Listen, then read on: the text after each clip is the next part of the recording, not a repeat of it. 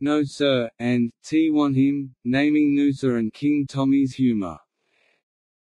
Central to Noosa Shire's identity are places that comprise it. How did they arrive at their names?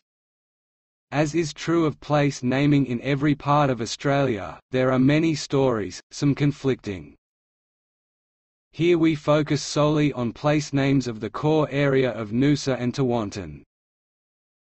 The story of these words focuses attention on an important 19th-century headman, an important elder known as King Tommy. How Aboriginal place names were recorded, Noosa Shire has many towns with local indigenous names. The process by which these words became formally endorsed was haphazard. From the 1840s, German missionaries such as Reverend Christopher Eipper and explorers such as Ludwig Leichhardt took along Aboriginal guides from some nearby areas not necessarily local, asked about specific land forms, and transcribed the oral words as best they could. Settlers during the 1850s to 1870s made similar inquiries and added to the mix. Unfortunately, there was rarely any consistency in how the names were spelt by Europeans. Pioneers often chose to say and write indigenous words in a manner that was either humorous or easier for them to recall. Additionally, cartographers wrongly copied the results, and their errors were repeated. By the 1860s to 1880s, as white blackfellas developed a greater sense of nationalism, they increased efforts to capture and use indigenous place names.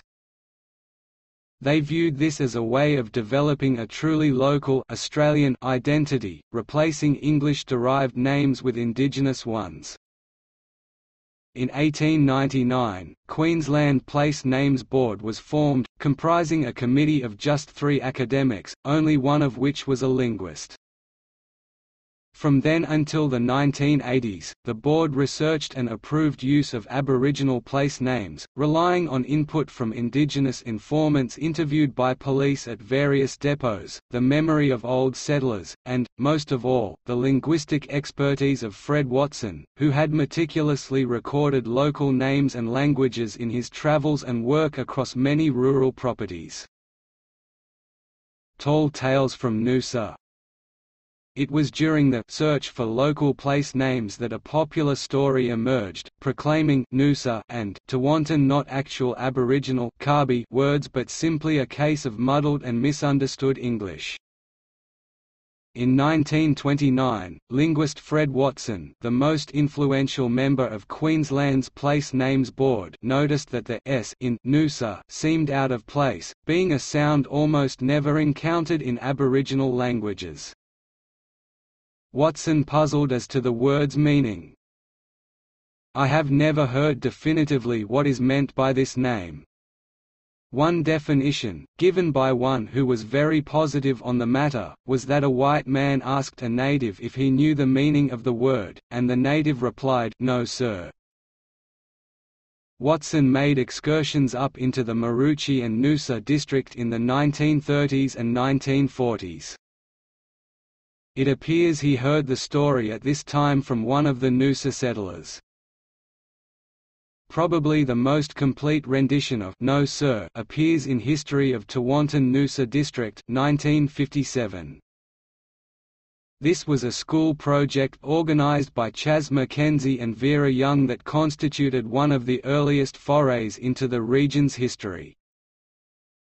The account runs as follows, Mr. Fuller Reverend Edmund Fuller wanted to make gentlemen of the Aborigines, so he taught them the Lord's Prayer and to say yes sir or no sir. The Colgoa with passengers on board, was coming into the river, when she grounded on a sandbank and she had to stop there till the tide flowed and floated her off again. There was one passenger, a man, who was in a hurry to land so that he could go to the goldfields in Gympie. He became very fidgety and kept asking the captain, Captain Goodall, could not something be done? He became such a bore that the captain put the passengers ashore. On the shore were a number of Aborigines and the irate passenger asked them the name of the place. The natives, not understanding what he wanted, said Noosa no sir. Later on, the Colgoa barely touched the wharf in Tewantin when the passenger walked up to the boat agent, Mr. Jack Madden, and, told Mr. Madden of his delay, and of the boat being stuck at Noosa. Mr. Madden said to Captain Goodall, You said you were stuck down at the bar. He says you were stuck at Noosa. Mr. Madden went back to the passenger and asked him who had told him it was Noosa. The passenger replied, I asked a blackfella and he said it was Noosa, and so a new word Noosa was coined. In another passage in the same manuscript, the naming of Tewantin is similarly ascribed to a misunderstanding, again involving Reverend Fuller, this time specifically with King Tommy the main Noosa elder. Missionary Fuller, a primitive Methodist, came to this district and endeavoured to convert the Aborigines. The spokesman for the Aborigines, King Tommy, used to go to the mission station for food, flour, tea, sugar and for tobacco. These were brought from Brisbane by the Colgoa, a vessel of 62 tons, and landed at the wharf. Once the vessel was grounded on a sandbank for some days, King Tommy went to Mr. Fuller for his supplies. He was told there was nothing for him but that he would be given his usual ration when the vessel floated free of the sandbank. Tommy was disappointed and later came round again with the same result. This went on for four days and the vessel was still on the sandbank. Mr. Fuller had to again and again refuse Tommy, who losing his patience, clenched his fist and shouted flour, baccy, sugar, as he went away. He remembered he had not mentioned tea, so he turned around and shouted tea, want, um. Mr. Fuller went to the wharf and told the people there, Tommy, tea want um. This became a byword and that was the origin of the word tea wantum. The account concludes that these misunderstandings were so hilarious that they became a password among the white timber getters, fishermen and seafarers. No source or author for this account is named. However, David William Bull (1872–1960) wrote some of the book's other pieces. The two stories bear many stylistic similarities to those in his other work Shortcut to Gympie Gold, although the racist ridicule is more open in the latter. In Short Cut, we are told, the dark inhabitants used to hover around the campfires. Asking for a handout, beg ing, wantum. If David Bull was the author, which seems probable, it needs to be remembered that he was born shortly after the founding of Tewantin. This means that whatever he repeated was certainly second-hand, derived from another, unknown source. Despite such uncertain origins, this tale became the dominant narrative concerning the meaning of the words, Noosa, and Tewantin. It was repeatedly trumpeted as an example of the stupidity and depravity of Aboriginal people. The tales can be read in Clem Lack's articles of 1966 and 19718 and in Nancy Catto's definitive work on Noosa's history 1979.9 Colin Monk's Noosa The Way It Was 2000 offers the most recent rendition. 10 Monks was especially convinced of the story's accuracy. This I believe to be the true story of how Tewantin and Noosa gained their names and as told to me by my father as a child. Several of the later versions name King Tommy as the First Nations person responsible for the garbled origin of Noosa and Tewantin. Chronicling the use of Noosa place names Despite the appeal of this folklore for some residents, in the 1960s, E. G. Heap, Queensland's chief librarian, was emphatic the stories should be given, no credence. His reason is simple, maps and other accounts completely contradict this narrative. Firstly, maps show Noosa already had an English name since 1842, meaning there was no need for the Colgoa captain or others to invent one. Noosa was first known as Bracefells sometimes spelt Bracefields. Head, but from maps of 1845–1848, it seems it was more usually called Low Bluff or South Bluff. By 1848, the lake estuary of the Noosa River was being called Laguna Bay. This and South Bluff were the main names used on charts to indicate Noosa during the 1850s. 16 By the time of Landberg's 1859 map, indigenous names such as Karee, Karora, and Huon-Mundy Creek, Creek were added in the vicinity. Thus cartographers were using local indigenous place names for Noosa region by 1859. Noosa and Kin Kin Creek Kin Kin first appear in common use by 1863, and probably earlier. Indeed, in the North Australian of 3 October 1863, William Pettigrew, a pioneer businessman and timber merchant, describes his visit to Noosa, Laguna Bay and the lakes there. His audience must have been well aware of where Noosa was situated, as he made no effort to explain his location. Rather, Pettigrew stated his visit was all on the intelligence which I had received from various parties as to the timber that grew there. The timber seeking parties likely included Daniel and Zacharias Skyring, who had been running cattle on their 29,000 acre lease, Parima, since 1857, meaning local settler use of Noosa might extend even this far back. Pettigrew states, Noosa is a headland of considerable altitude, thus he indicates the word was already attached to the headland, as today.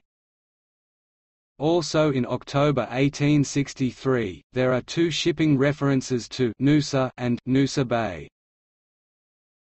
Pettigrew's 1865 map used Noosa, and Noosa River exactly as today, and included other spots such as Karui, Weyba, Parisian and Tinbirwa. This shows all these were commonplace by the 1860s. By 1866 we have frequent shipping references to Noosa River, and Noosa is also shown on Bedwell and Bray's map of 1868. The earliest written mention of Tewantin also comes from Pettigrew, which is unsurprising given he was the main timber merchant. In July 1867, he states he went up to Tewantin. Between 1869 and 1870, a naval navigational map was drafted by Lieutenants Bedwell, Bray and Connors covering the east coast of Queensland. It indicates, low bluff, with Noosa, in brackets, Tewantin, Weyba, Koroiba, Kuthariba, Boreen Point, and Siwa Hill. Thus, by this time, many Noosa Shire places already had their modern spellings, even though they had no white residents. Tewantin under various spellings, precedes the creation of the town of Tewantin by about four years. Between July and August 1870, we see the first regular mention of Tewantin as Tewantin 24 or Tewantin in Brisbane newspapers. The original plan for the town July 1870 used the spelling, Chewington, which also appears in advertisements and articles from September 1871 onwards. By 1870, Tewantin or Tewantin was used to denote an area that contained grain awards selection, which was resumed to create the current town. Ward bought the land in 1869.28 when in 1871, lots were sold to create Tewantin. The area was already defined as the parish of Noosa, town of Tewantin. Impossible yarns Thus, we can see the word Noosa was in use by 1862 to 1863, and Tewantin by 1867. In both cases, the place names precede white settlement. This makes it impossible for the names to have resulted from an interaction between King Tommy and Reverend Fuller. Fuller did not arrive at Noosa until late 1872, and the Colgoa was not bought until 1873.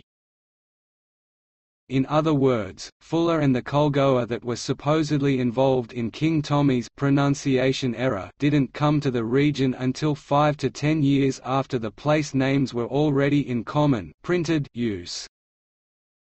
From blanket giving lists, we know King Tommy was 28 years old in 1882. This means he would have been just nine years old when the name, Noosa, was already being used in Queensland newspapers, and 13 years old when Pettigrew gave us our first reference to Chewinton.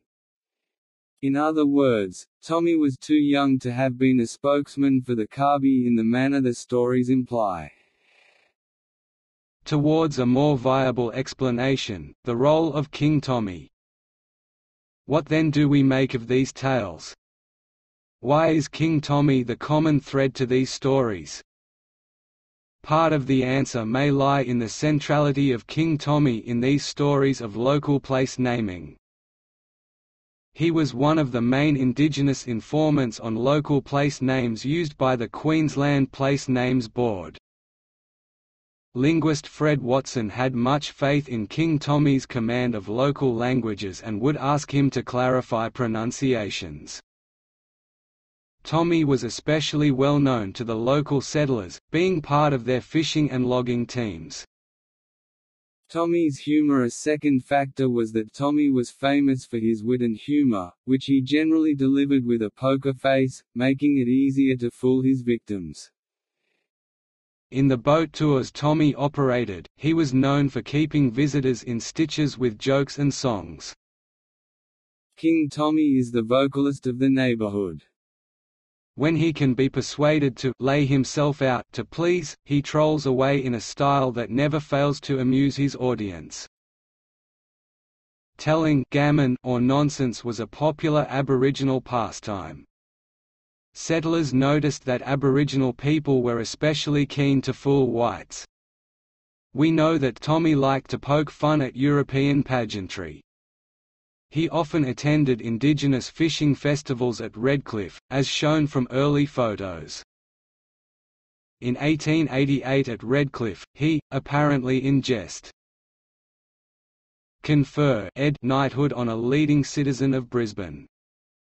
King Tommy was attended by a number of officers of his staff, with his and their spouses and suites, all being attired in the fullest costume of Aboriginal simplicity.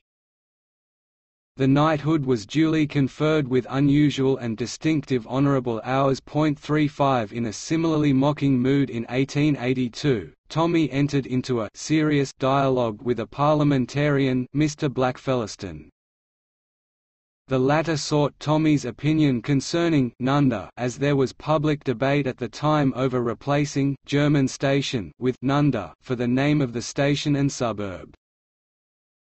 Tommy proceeded to offer an explanation and subsequently, Blackfellaston took Tommy's information to a hearing of the Queensland Parliament, with hilarious results. This information was written up at the time. Mr. DICKLEDGE, without notice, asked the minister, what was the reason or reasons if any, for changing the name of the German Station railway station on the Sandgate railway line to that of Nunda railway station. The Minister, in answering the honourable member's question, it will be necessary for me to give the history of the change. There are different definitions of the word Nunda, and as there was this confusion among them, I took the only course open to me, and that was to call in the head of the tribe, who is a really intelligent blackfella man, but smells offensively strong of colonial rum. However, King Thomas I, commonly answering to the vulgar name of Tommy, afforded me information in his power.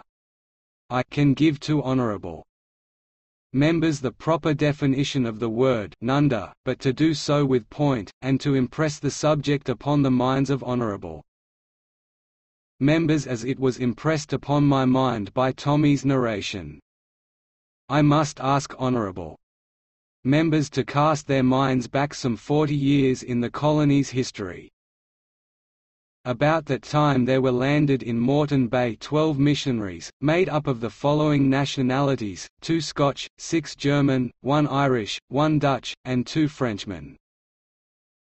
At Nunda, German station. Their mission being to convert the Aborigines from savagery to Christianity.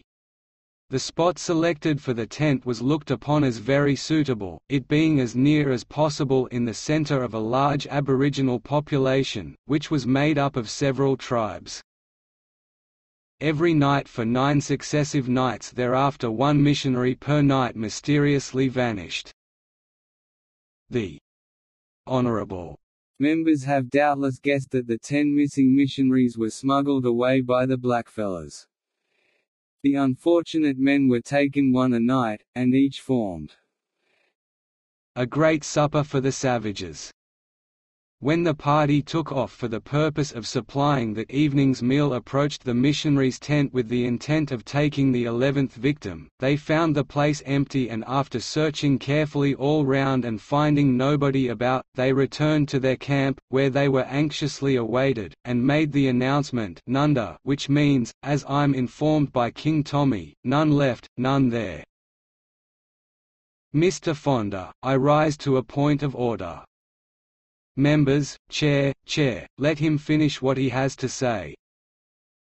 The Minister, I have only to say, in conclusion, that one portion of King Tommy's narrative gave me quite a new light with reference to the peculiar tastes of cannibals. I asked Tommy if he had ever eaten white or blackfella man, to which he replied, many times when me pickaninny, me eat em part of ten fellow missionary you talk about, and that bit down long time ago long nunda, which did you like best, white or blackfella man? Fat fellow Scotchman best fellow, him drink em big fellow whiskey, and taste same as glass of rum, but our Irishmen not as good eating. Baal, no, too much eat m one another long that fellow, him like m teetotaler. Parliament erupted into confusion and anger due to Tommy's story. The Speaker adjourned the House. One member demanded King Tommy be arrested for murder and that Mr Blackfellaston be impeached for even retelling such a dark tale. Mr. Fonda, I again rise to a point of order, and I don't hesitate to say that it is infamous, coolly making a statement to the effect that that old villain, who he says is called King Tommy, is still at large in the face of his admission of having taken part in the murder and eating of our countrymen. Let us impeach the Mr. Blackfellaston. Tommy's Nunda story was sheer gammon, there is no record of any German missionary being killed at Nunda, let alone cannibalized. Moreover, the mission closed in 1848 six years before Tommy was even born so he could not possibly have been there as a child. This also means Tommy could never have m part of ten missionaries. The actual Turrbal, Yagara meaning of Nunda has been recorded as a chain of ponds nothing to do with missionaries or their quantity. Tommy's dislike of Reverend Fuller the gammon Tommy spun concerning Nunda bears striking similarity to the No Sir and T Want Him tales. 1 two or three English words are strung together for comical effect. 2 Tommy is central. 3 Aboriginals are presented as savage and stupid. 4 Missionaries form the subject. It seems Tommy had a bone to pick with missionaries. Early Noosa resident John Monks recalled that King Tommy would sit at the campfire to chat with him. He noticed he liked to rail against one missionary, Reverend Edmund Fuller, the subject of the No Sir and T Want Him tales. In the T Want Him story, Tommy begs Fuller for food, yet Tommy's complaint to monks was not that the missionary was stingy, but rather that he was condescending and ignorant. He complained that Fuller presumed Kabi people were helpless and needed to learn to farm. This, in fact, may have been the whole point of the joke of presenting himself as desperate for Fuller's assistance. Tommy told monks. That white fella with collar did not know what he talk about. Him silly fella. We know how to get our own food. Place naming revenge King Tommy was not the only Aboriginal elder to engage in place naming revenge. Since the 1880s, with the rise of Australian nationalism, much interest had emerged in restoring traditional place names, to give Australian places a more distinctive, local flavour. Consequently, Aboriginal people were often pestered to explain local place names. In the 1890s, Mr Radford, who was at the time acting as Assistant Clerk of Parliament, was given the task of harassing Kerwally King Sandy, a headman who Tommy sometimes fished and camped with in Redcliffe. Kerwally tired of Mr Radford, especially as he was given no recompense for his time. Thus he started inventing place names that sounded close to the original but had other meanings. Particularly, he offered Kutha instead of Goocha or Mapi Wild Honourable A for Mount Kutha. Instead of giving either Goocha or Mapi, he willfully, of most wicked malice aforethought, gave him a word, the use of which, if translated into English, would be rewarded with a fine of anything up to £5. The Aboriginal protector Archibald Meston tried, in vain, to have this rectified. The same process seems to have occurred with regards to T want im, no sir and none Given what we know of John Tedford's friendship and work with Tommy, and Tommy's role in regularly providing place name and linguistic advice, it is highly likely Tommy authored all three stories. He deliberately painted himself as the dumb savage as he did in his Nunda story, and presented things that he knew were historically impossible, to take the mickey out of whites, especially missionaries. A search for true meanings. What then, are the true origins of Noosa and Tewantin? The linguist Fred Watson thought the word Noosa more likely pertained to shadow or spirits. I think the word is probably Nuthuru or as some of the blackfellas pronounced it, Nuthuru, meaning literally a shadow but also a ghost i.e. the shadow of a man.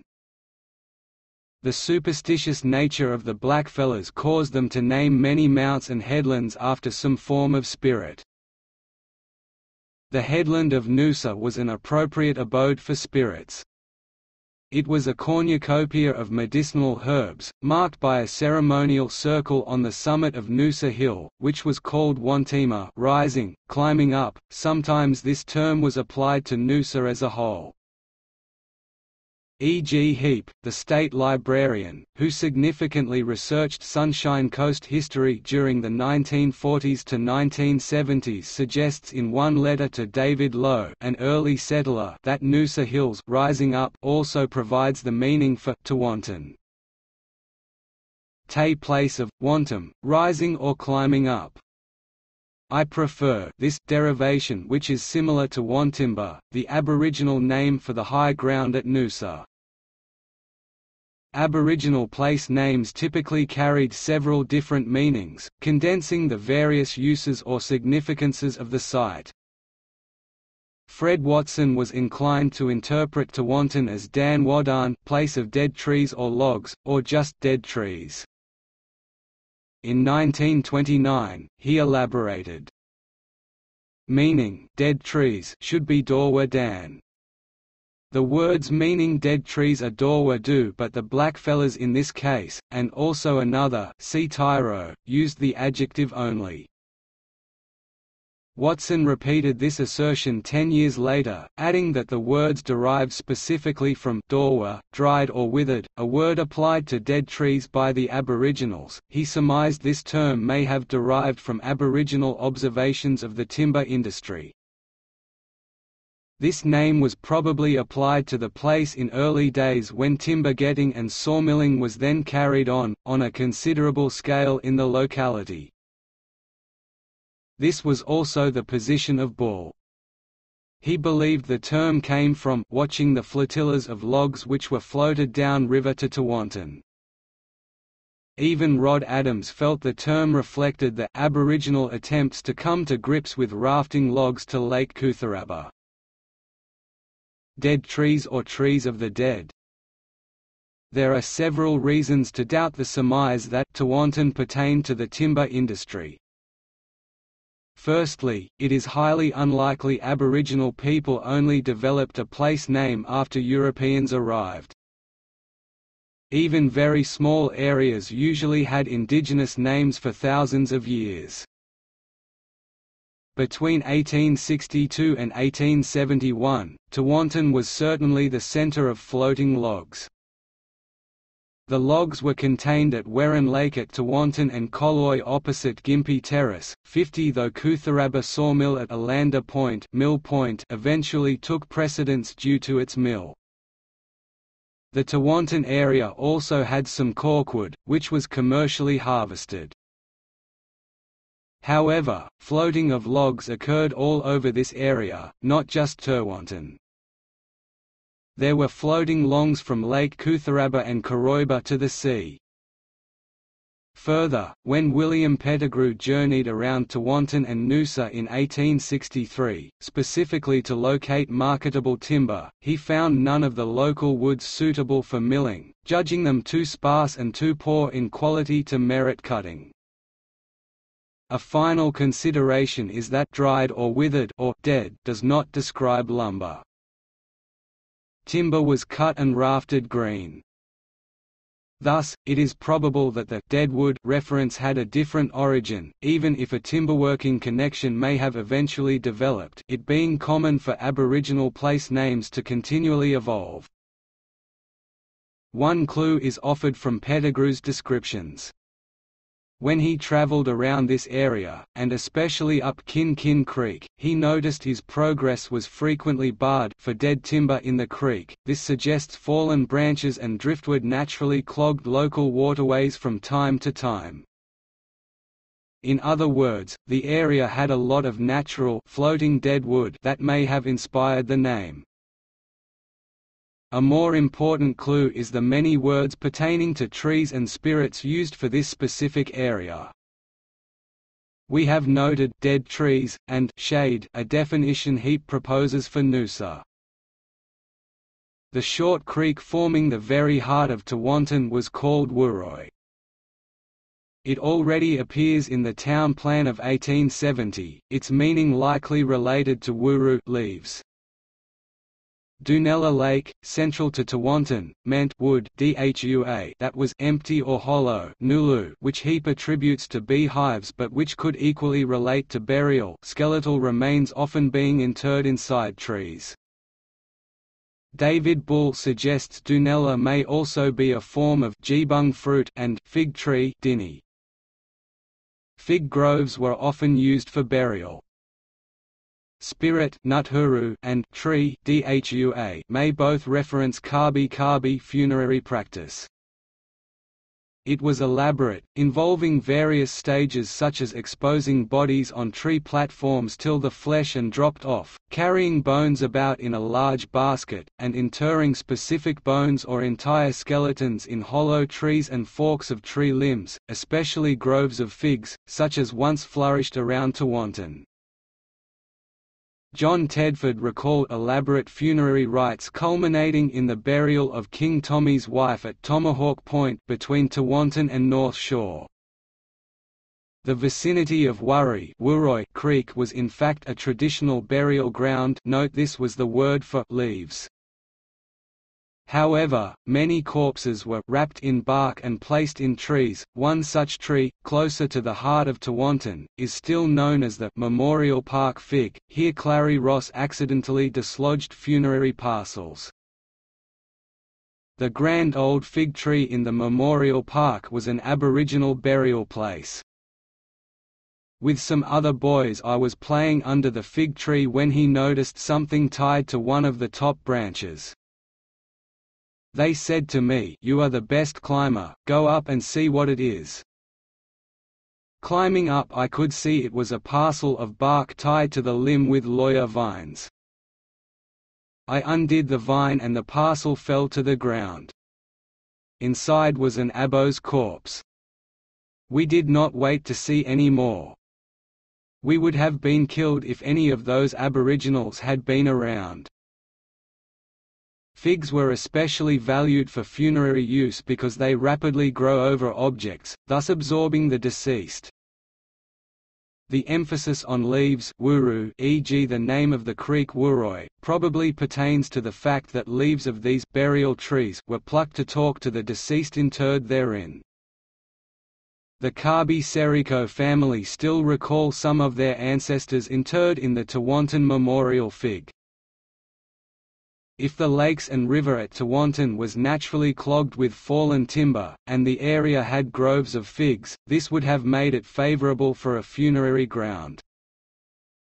We have many accounts from other parts of SE Queensland of funerary grounds being in areas of thickets, wattle, vine forest, fig groves, often shaded and across a creek or lake, exactly the situation of the Noosa Tewantin area. Getting to know King Tommy the complexity surrounding the naming of Noosa demonstrates how little we know of King Tommy, despite him being so respected by the settlers at Tewantin and nowadays becoming an iconic figure associated with the Shire's birth. Here we will reconstruct what we can determine about his character and achievements. Photos show that King Tommy was a nuggety, muscular man with a broad face, his hair shortly cropped, in later life, bald. His powerful frame matches what his contemporaries recall of his physical abilities. Thorne described him as an unusually vigorous man, Carter called him a splendid specimen of Australian Aboriginal, and others described him as most tigerish in fighting. Among his brother Aborigines, in a famous incident in 1880, 26-year-old Tommy physically assisted in apprehending Kabi bushranger Johnny Campbell at Tewantin by tracking, overpowering and tying him up. Even when older, he was impressive. Old Tommy has in his time been a fine man, without doubt. He is a fine man still, emphasis added. Tommy the Timber Getter Beginning in the 1860s, William Pettigrew mostly employed black fellas Kabi men to do the timber rafting around Noosa and the Mary River. The young Tommy became part of this team. St. James Carter, who knew King Tommy at this time, described him as one of the hardest and most capable of the timber workers, also involved in road building. He could compete with any of the white timber getters in falling a big kauri tree. He did a lot of work roadmaking, rafting etc. At Cooloothin Creek in the early days, not only was Tommy a skilled axeman but he had an acute capacity for spotting good stands of timber, he would climb a tree, fix his eye on a cedar five or six miles away, and walk straight to it, with King Tommy as the helm. George Harris logged 400,000 feet of timber by Lake Cootharaba and Kin Kin at one point. Further evidence of Tommy's skill with timber is that he built himself a European-style house from galvanized iron and wood at Noosa's north shore. It was quite similar in size and style to many settler cottages of that era and region. Tommy the Tour Guide Several white families developed Noosa's early tourism the Donovans, Parkins, Massouds. This pioneer tourism focused on guesthouse hotels and an outdoors experience. In fact, early Noosa was originally little more than guesthouse hotels. As these places formed a new and important livelihood, it is not too surprising that Kabi people became actively involved as hotel staff. Most visitors to Noosa during the 1870s to 1900s recall King Tommy as their host, guide, and assistant, working alongside the hotels. He did whatever odd jobs the hotels required, including regular raking and yard work. As one visitor to the Royal Mail Hotel recalled, Tommy was very much the one-man welcoming committee. A gaunt figure, of dusky complexion and stubbly white beard, is seen laboriously raking leaves, from the well-grassed lawn which slopes down to the riverside. "'Good day, sir,' is his greeting. "'Good day,' is the return salute. Me King Tommy, King o Noosa, and you are duly introduced. Me belong all this place, explains the proud monarch. This my river, my land, all belong to me. Tomorrow Sunday, you like crab? Emphasis added. The last request concerning crab is indicative. It seems Tommy and his people provided the contents of many of the meals for the hotel's guests. He was renowned as an expert crabber. However, Tommy was most known for his tours. These were even advertised in the Brisbane Courier. There are plenty of boats to be had. King Tommy the chief of the Noosa tribe, Sergeant Brown, Willie Dunn, and Susan, are noted aboriginals of the district, and will readily assist visitors in their peregrinations. From the start, King Tommy was a central component of the Noosa tourist experience. As early as 1871, Ebenezer Thorne recalled Tommy, a teenager at the time, as an informative, faithful companion and guide for all his journeys around the Noosa district.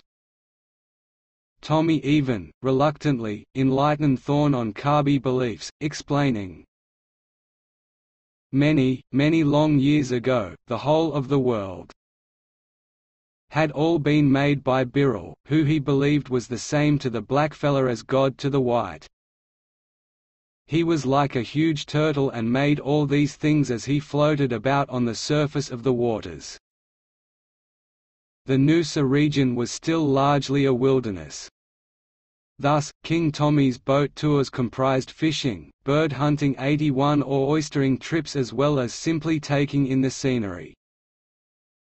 For the amusement of tourists, Tommy and his sons additionally engaged guests in traditional swimming games and European-style regattas. Tommy's capacity in regattas and boating were renowned. Visitors recall he had splendid hands at the oar. Tommy as fisher and crabber. Eliza Donovan ran Noosa's main guest house, Laguna House, after 1903, accommodating up to 150 visitors at what became one of Queensland's most popular spots for honourable A-moons and getaways. The seafood menu of the guest house, mostly fish, oysters and crabs. This was entirely provided by King Tommy and his wife Queen Emma, paid in tobacco, tea and sugar. Tommy's skill in crabbing was legendary, and he was careful to never reveal where he obtained his bountiful catches.